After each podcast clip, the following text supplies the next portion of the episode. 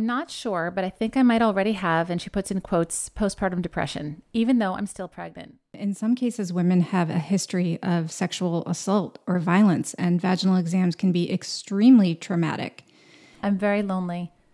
None of my friends are pregnant or have babies, and COVID isn't helping. Is it possible to get postpartum depression before giving birth? So I don't trust them all that much, and I'm beginning to not trust her. Should I find a new OB? I'm 25 weeks. Yes. Next question. I'm Cynthia Overgaard, owner of Hypnobirthing of Connecticut, childbirth advocate, and postpartum support specialist. And I'm Trisha Ludwig, certified nurse midwife and international board-certified lactation consultant. And this is the Down to Birth podcast. Childbirth is something we're made to do, but how do we have our safest and most satisfying experience in today's medical culture? Let's dispel the myths and get down to birth.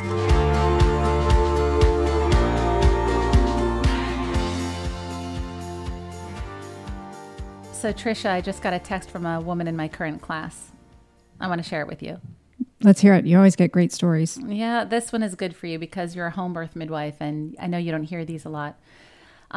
She wrote, blah, blah, blah. Okay. Last Thursday, I had a sonogram, and this doctor I'm not in the care of at the sonogram came in to tell me she thought an approximate weight of 3 pounds, 4 ounces was too big for a 29-week baby. It was awful. She scheduled me to return in 4 weeks and wanted another gestational diabetes test. I passed the gestational diabetes test with a non-fasting number of 106 and turned around and canceled my April 1st sonogram this week after our session on Sunday, feeling so much more in control and content with the baby's growth. That was also after the practice refused to let my husband join me for the imaging after they said, "We have a concern." The doctor didn't even attempt to ask questions about genetics, birth weight of my husband or me at birth, or our height. Both my husband and I are 5'11". Then I found out the baby weight was measured off of the estimation of the limb size. I had to laugh. Obviously, we will likely have tall kids. So they used the femur length, I take it, and did an estimate. And then they came out and said, "We have a concern. It seems you're going to have tall children like you are." Right. Like what are they hoping that she's going to do? Stop growing her baby so nicely? I mean, she doesn't have gestational diabetes, so right. There's not an issue there. She's tall. Her husband's tall. Her baby's measuring tall. She's going to have a tall baby or longer than average baby. We talk about this all the time. I mean, so what? It's like you said, what are they going to do about it anyway? It's just the whole thing is ridiculous. Even talking about it is ridiculous. Fetal right. positioning is where everyone should be putting their focus, and that's right. That's the whole point. I mean, yeah, you know, the fear around big babies is so all-consuming, and we just need to break it down and think about. We've talked about this in our last episode on gestational diabetes, that the problem with babies that are too big is the potential risk of shoulder dystocia, right? Which happens when you have the way a baby lays down fat in the body and where they get bulky. That's really different than just a big baby. Yeah, what they really should be talking about is, you know, if your baby's going to be larger than average, it's going to be extra important that you pay attention to fetal position, your body mechanics in late pregnancy, and optimizing the baby's position for birth, and making sure that you have upright and mobile labor, and, you know, making sure that we're not doing things that are going to inhibit your baby, doing things in your labor that are going to inhibit your baby from getting in the best position for birth. It's like the average American woman or someone giving birth in this country is going through pregnancy hearing, "We don't want your baby to be too big. We don't want your baby to be too big." And as soon as they give birth, what they hear for the next few years is, "We don't want your baby to be too small. We don't want your baby to be too small." It's ludicrous. There are bell curves with good reason, and everyone's trying to get everyone at the 50% mark. There are medical indications for certain things, but none of the things we've talked about so far are medical indications of anything. And what really needs to happen is that practitioners need to become more skilled and adept at attending the births of women whose babies might be bigger than average, and how to best manage those labors without just forcing induction. I mean, that's the thing that they want to do. That's the intervention is, well, let's get this baby out sooner because, one, we can schedule it. 2, we're controlling it. 3, get paid a little more. I mean, lots of good reasons. But really what they need to do is be better at managing labors where babies are a little bigger. And talk to women about fetal positioning during pregnancy, which seems to never come up. All right, let's jump into our Q&A, shall we? Yes. All right. The first one is on VBAC, and we are getting a lot of these questions, but clearly people have a lot of questions about VBAC.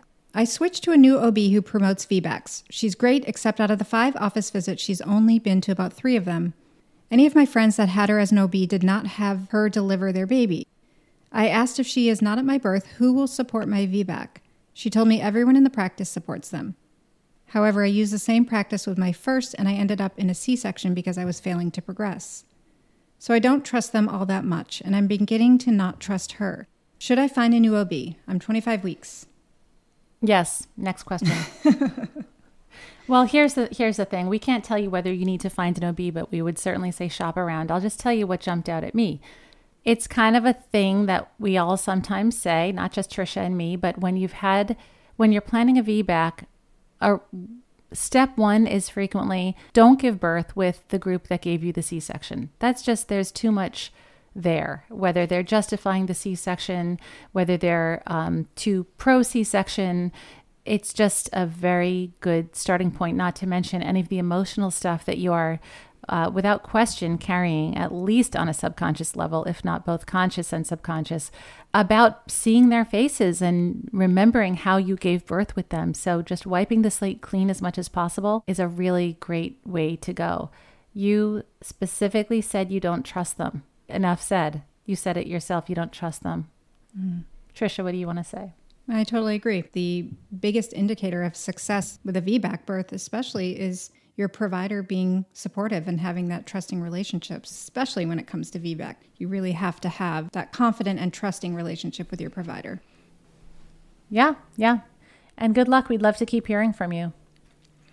Okay, this one says, I'm not sure, but I think I might already have, quotes, postpartum depression, even though I'm still pregnant. My husband works long hours, but he isn't very helpful anyway. I ask him to help me around the house, but it's never long before I have to ask again. He seems to intentionally do the bare minimum. I'm very lonely. None of my friends are pregnant or have babies, and COVID isn't helping. Is it possible to get postpartum depression before giving birth? Or does this mean that I will get postpartum depression after I give birth? It is true that a fair percentage of women who end up with postpartum anxiety or depression showed some symptoms in pregnancy. And that's because isolation is at the core. I mean, that doesn't mean that's going to happen, but it's really good that you're recognizing this. Agree. I also want to just point out that I noticed that you said your husband helps you with housework. That says quite a lot about your relationship and how you look at it and maybe how he looks at it too. I think it's really time to have a conversation with him in advance of having the baby so that you guys can basically renegotiate housework in your home and those expectations. Who is going to do what after the baby's born? Because your hands are tied almost all the time, and housework gets really difficult and can be the cause of some petty struggles or big arguments between couples. So I would definitely approach this issue now before you have the baby. And I think the best thing is to make it so that you don't have to manage him and ask him anything, but let him maybe pick several jobs that he's comfortable completely owning. In that first year after the baby is born, whether it's grocery shopping, vacuuming, laundry, whatever it is, but something that you don't ever have to stop and ask him about, but that you can just trust will get done. I think there's no question you're going to need support because it sounds like you already could use a lot more support. So I would start by talking to him, but I would also talk to a professional and see if you can work with someone starting now. I would also include people in your network, your family, friends you trust, even friends of friends who might be supportive to you, because the idea really is just to keep talking until you find the people who will be looking out for you, checking in with you, looking out for you, and making sure that you're getting the support that you need, whether it's from your husband or outsourced. But it's not an option for you not to have support. It's really important. Yeah, so I would just add to that I agree that feeling this way now doesn't necessarily mean it definitely doesn't mean that you're going to definitely have postpartum depression after birth.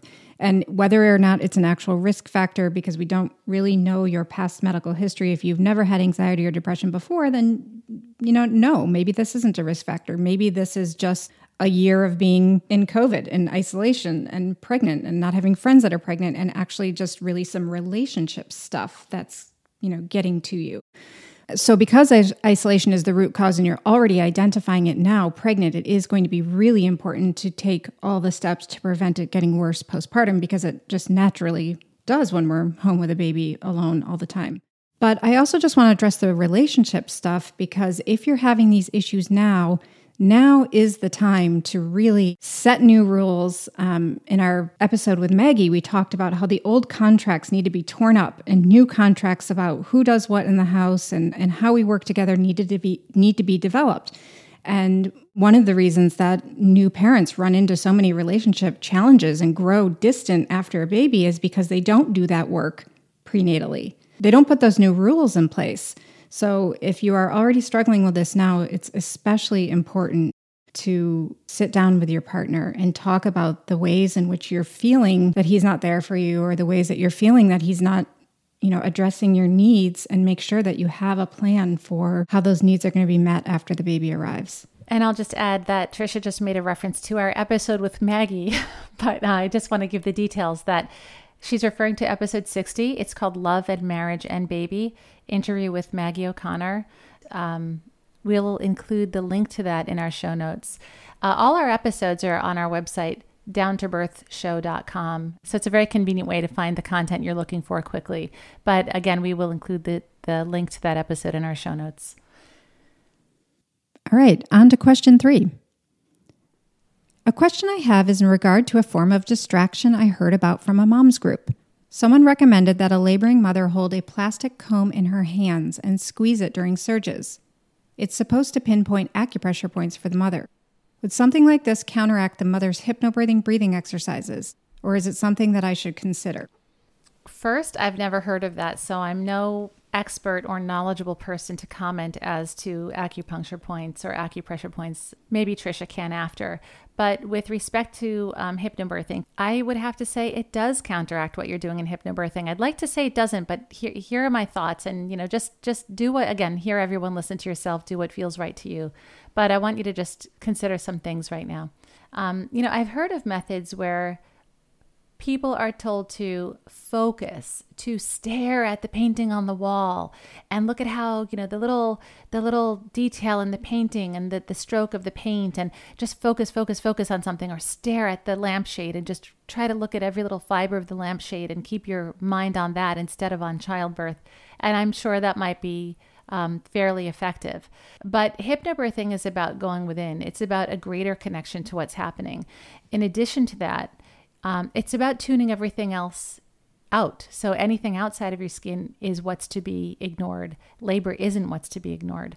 And the only other thing I want to say is the techniques in hypnobirthing are about keeping a relaxed physiology, because when we do that, we're secreting more oxytocin, which keeps you more comfortable and allows you to dilate more quickly and prepares you for a more enjoyable bonding experience and better oxygenates your blood for your baby. So any kind of tensing, if it feels right to you, and I'm not talking about after your 10 centimeters, because we do tense because we get a surge of adrenaline at that point, but any kind of tensing is not something we're going for in hypnobirthing. We always want to be more relaxed. We basically want to think of the body in terms of the word limp. Trisha, do you have anything to add about this method? Have you heard that before? I never have. I feel like I came across it recently somewhere on social media, and I kind of chuckled because I think it's less about acupressure points. Sure, a fine comb with all those little teeth is going to hit some acupressure points on your hand, but acupressure is more about being specific, working certain points. So I don't think it's so much about that as it is about the sensation of all those little teeth of the comb in your hand distracting you, giving your brain a different sensation to focus on than the contraction. So maybe that works for some people. I'm thinking about it separately from hypnobirthing. I'm just saying as a distraction technique for, getting your mind off the contraction and putting your focus on something else, a different sensation, maybe you could try it. I kind of feel like in the intensity, when labor really hits its most intense point, you're going to just want to be like throwing that comb out the window, because now you're just really focusing on two different parts of your body that are being overstimulated. Trisha, I just remembered when I was in labor with Vanessa, you came up to me and my eyes were closed and you whispered, "Now, Cynthia, I just want you to focus your cervix stretching around your baby's head." Was that helpful or not? You know what? It was. And I tell that story in my class a lot, because I remember thinking, whoa. And then I thought, you know what? It sounds funny, but I realized that whenever I was in labor with my son and in that labor with my daughter, it sounds crazy, but it's easy to forget there's actually a baby in this dance with you. Mm, yeah. And it helped me to think, wow, there really is my baby is really coming to me now. So from the moment you said that, that's what I was picturing. So anyway, I just want to emphasize that you too were bringing me within. And that's what hypnobirthing is about. It's not like we're trying to escape and we're think of anything but this. But I will say, while you're going within, the most delightful, wonderful thing that feels a lot better than squeezing a comb, which I would never do personally, is to have a cold washcloth on your forehead. Feels amazing. Mm. If you're in water, effleurage, someone pouring cups of water over your shoulders feels incredible. But the cold washcloth can work anywhere. And that does help to draw the focus. But the focus is still always within. And then it's for your partner to manage everything outside of your skin. You have the harder job, but they have more to manage. Those are my thoughts. Yeah, I love what you just said, because why not, if we're going to focus our distraction, why not focus our distraction on something that's comfortable and not annoying? So I think it's the same concept, the water, the cold washcloth, the gentle touch, the massage. I mean, these are all things that we do for women in labor to help them take their focus off the contraction and put their focus on something else. But why use a prickly comb? That just sounds annoying. Yeah, at best. And there's something called light touch massage, which is wonderful. So I would say, you know, combs are handy when you want to comb your hair. How about this? If you're hearing this question and you have experience with this and it worked for you, we want to know. Oh, that's a good idea. Yeah. We're open-minded. You know? Yeah, that's true. If it works, tell us. Well, it might work for somebody. Everything works for somebody. True. It's not in line with hypnobirthing, and it is one of my clients who sent in this question. So I would have a hard time telling her to go for it with the balance of saying, now let your body go limp and go within. Right. It doesn't seem to work so well with hypnobirthing. But you made a good point about acupressure points being targeted. It's not random. You're not like throwing darts. Like maybe this will hit a good point. And then what happens when you hit that point? Like, right. It's a little more strategic than that. It's more strategic. Each point has a direct channel. Right. All right. It's a fun question though. Boy, I don't think it's fun to have those. It's funny because her question started with, I've heard of a form of distraction, and in hypnobirthing, it's all about methods of focus. Mm. It's truly a contrary approach to the question. It's overwhelming for women. They hear all these things, you know, they want to do what's going to work and feel free to try everything. Right. Pack a comb in your bag, you know, and we're always looking for that magic bullet. You know, what's the thing that's going to just like, there's no right or wrong answer. It's just, right. I wouldn't know how to teach it with the hypnobirthing methods. And, you know, if you make it work, then be sure to tell me about it so I can learn about that. All right. Next one. Every expecting parent deserves access to a certified doula, no matter their budget, birth plan, or location. This is the idea behind the digital doula program at Beautiful Births and Beyond. Their on-demand doula program includes access to online classes and 24/7 birthing and postpartum support via text or video. Book a free consultation with Beautiful Births founder Colleen Myatt and receive 20% off an hour of digital doula support. Visit beautifulbirths.com and use promo code DOWNTOBIRTH. Down to Birth is sponsored by Postpartum Soothe. Recovering from a vaginal birth takes many women by surprise. Postpartum Soothe is a 100% organic herbal blend that's applied to maternity pads in the days immediately following your birth. It's a must for any woman seeking a faster, easier recovery from a vaginal birth. Visit postpartumsoothe.com. That's postpartumsoothe, SOOTHE.com, and use promo code DOWNTOBIRTH. Okay, the next question says, I just had the anatomy scan and my doctor basically congratulated me and told me I won't need any more ultrasounds during the rest of my pregnancy. This makes me feel anxious. First, I love seeing my baby and I can't believe I have to go 4 months without looking at him. Second, how do they really know everything is fine? Isn't it best if they keep checking him? Well, I just want to say hooray for this doctor who's not going to make her have any more ultrasounds, because that means, you know, this is somebody who's not going to be measuring and saying your baby's too big or your fluid's too low or blah, blah, blah, blah. So generally, once you have the anatomy scan and everything is normal, yes, unless something else comes up in the pregnancy that alerts your midwife or OB to a problem, you don't need any more ultrasounds. So no, you don't need to keep checking on the baby.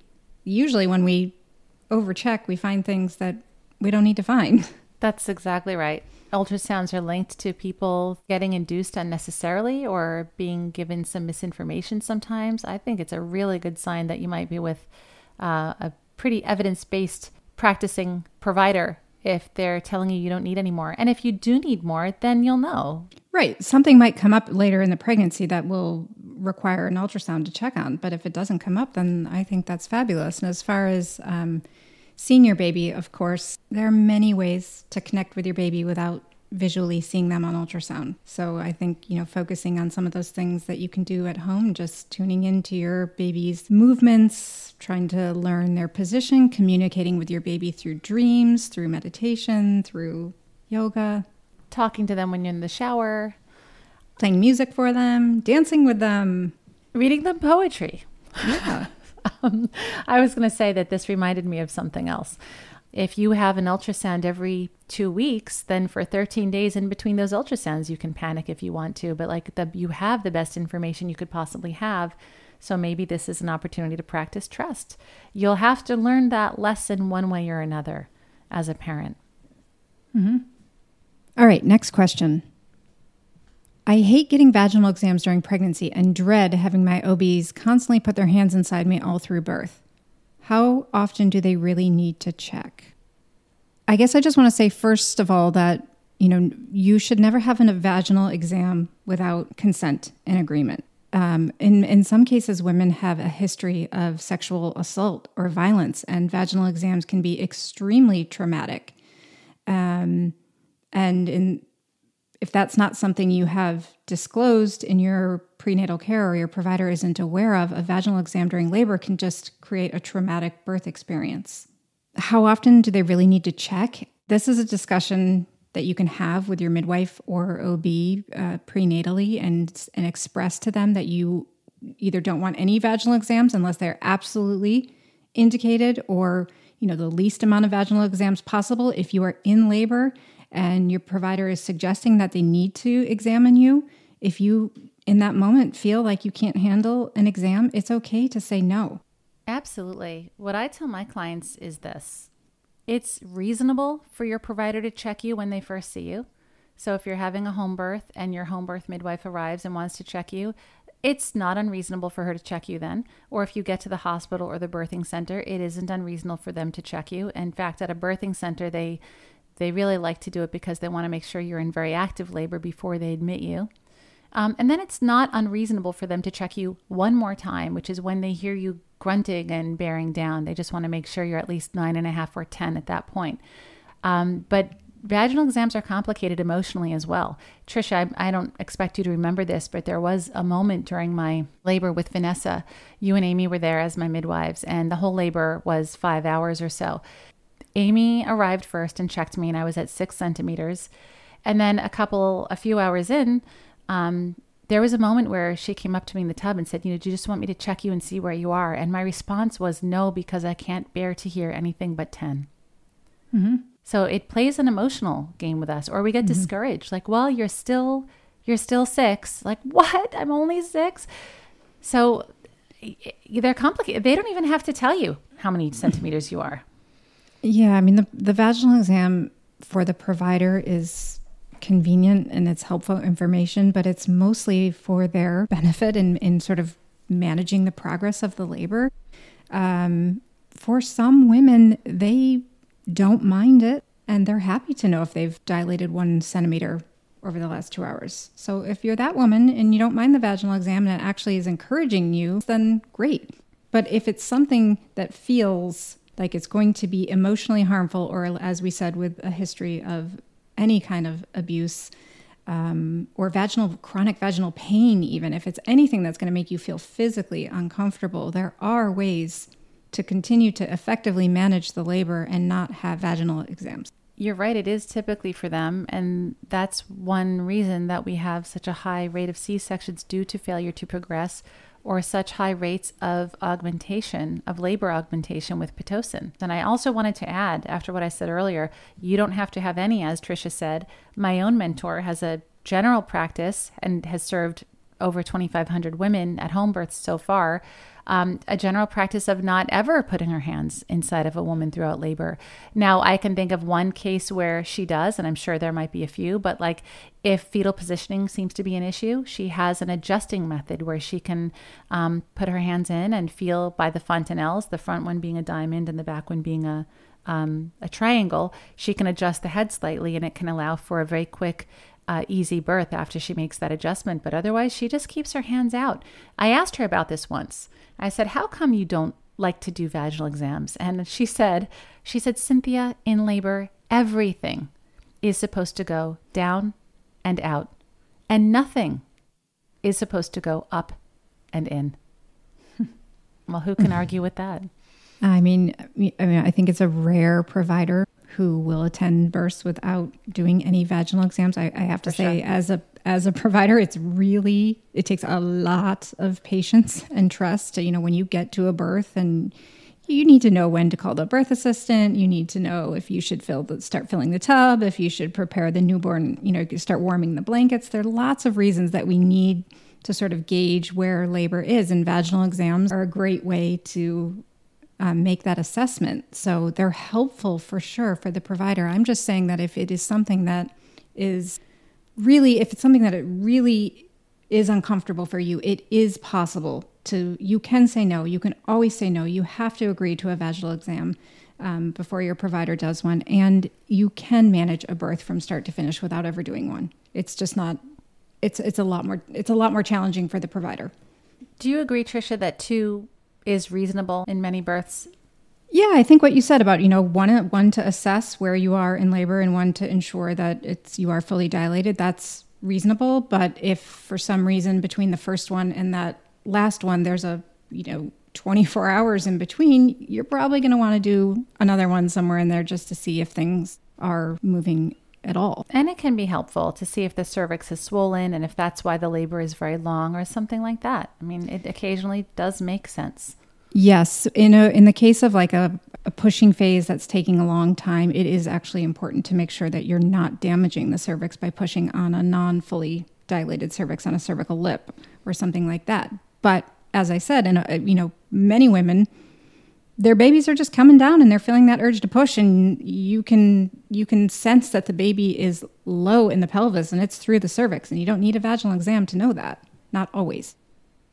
Some women get them all during their prenatal visits. I mean, sometimes it's really prevalent. Well, or they might get it. They might get it from 37 weeks on every week. Let's see how your cervix is progressed. Some women really want to know that. They're happy to have it. So it's very personal.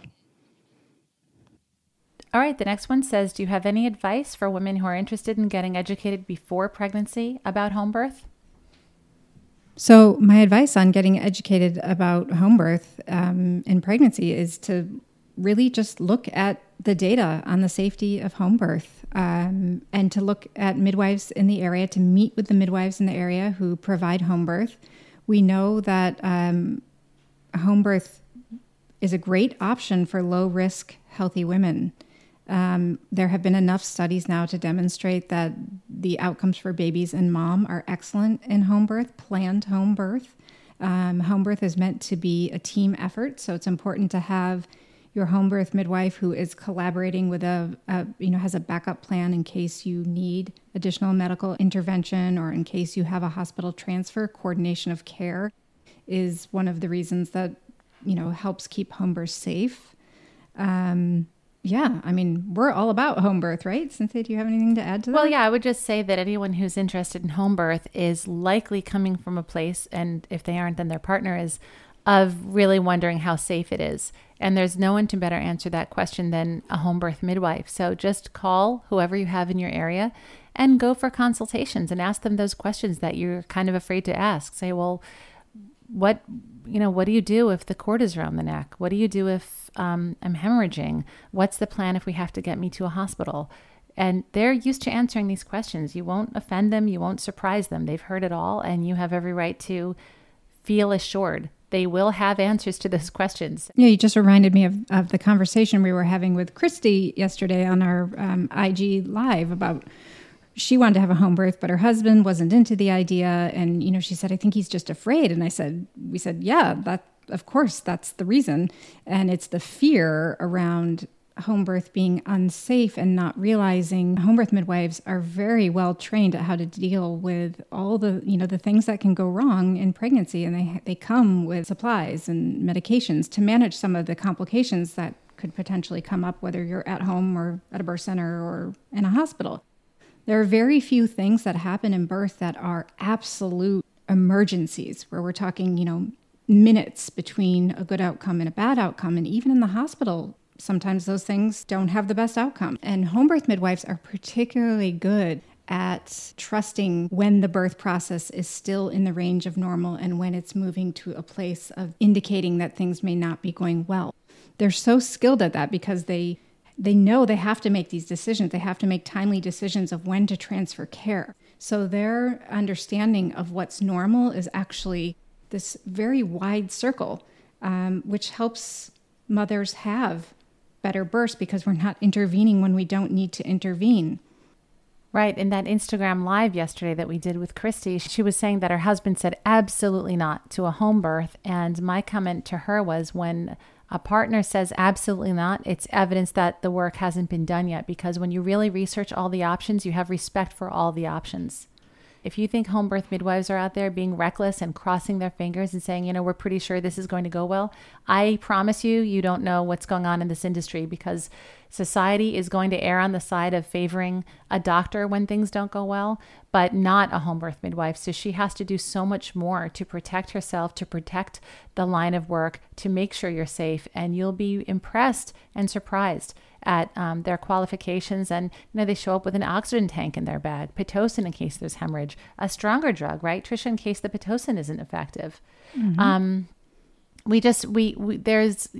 The more you learn about home birth midwifery, it doesn't mean it's right for you, but at least you'll have respect for the field. And just to add to that, one of the other things we said yesterday is that, a woman should give birth where she feels the safest. So if she does feel safe giving birth at home and has the appropriate care, then that's the safest place for her to give birth. If she feels like, a home birth would be great, I love that idea, but, mentally she's just not really there and her partner's not really there, then maybe it's not the safest option for you. If you feel safer in a hospital or a birth center, then that is where you should be giving birth. Yeah. If you're not feeling a little curiosity or inclination toward it, don't waste your time researching everything. But if you're curious, I do think you owe it to yourselves to get some more information. So I love it. She's preconception and she's already looking into this. It's just great. She's right on the ball. Yeah. Months and months before most of us. Well, thanks for the great questions. Also, just many of you probably don't realize that we have postpartum groups that are offered and prenatal support groups. As we're always saying, that this is meant to be a community. We want to hear your personal stories. We love it when you communicate with us. And if you're interested in joining a prenatal or a postpartum support group, just send us a message through the website or Instagram, and we will give you all the information you need to join the community. If you enjoyed our podcast, please take a moment to leave us a review on Apple Podcasts and share a favorite episode or two. You can follow us on Instagram and Twitter at Down to Birth Show, or contact us and review show notes at downtobirthshow.com. Please remember this information is made available to you for educational and informational purposes only. It is in no way a substitute for medical advice. For our full disclaimer, visit downtobirthshow.com/disclaimer. Thanks for tuning in, and as always, hear everyone and listen to yourself.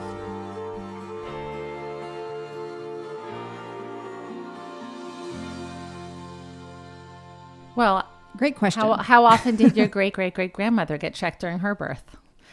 Or the deer in the woods behind your house. Yeah, zero.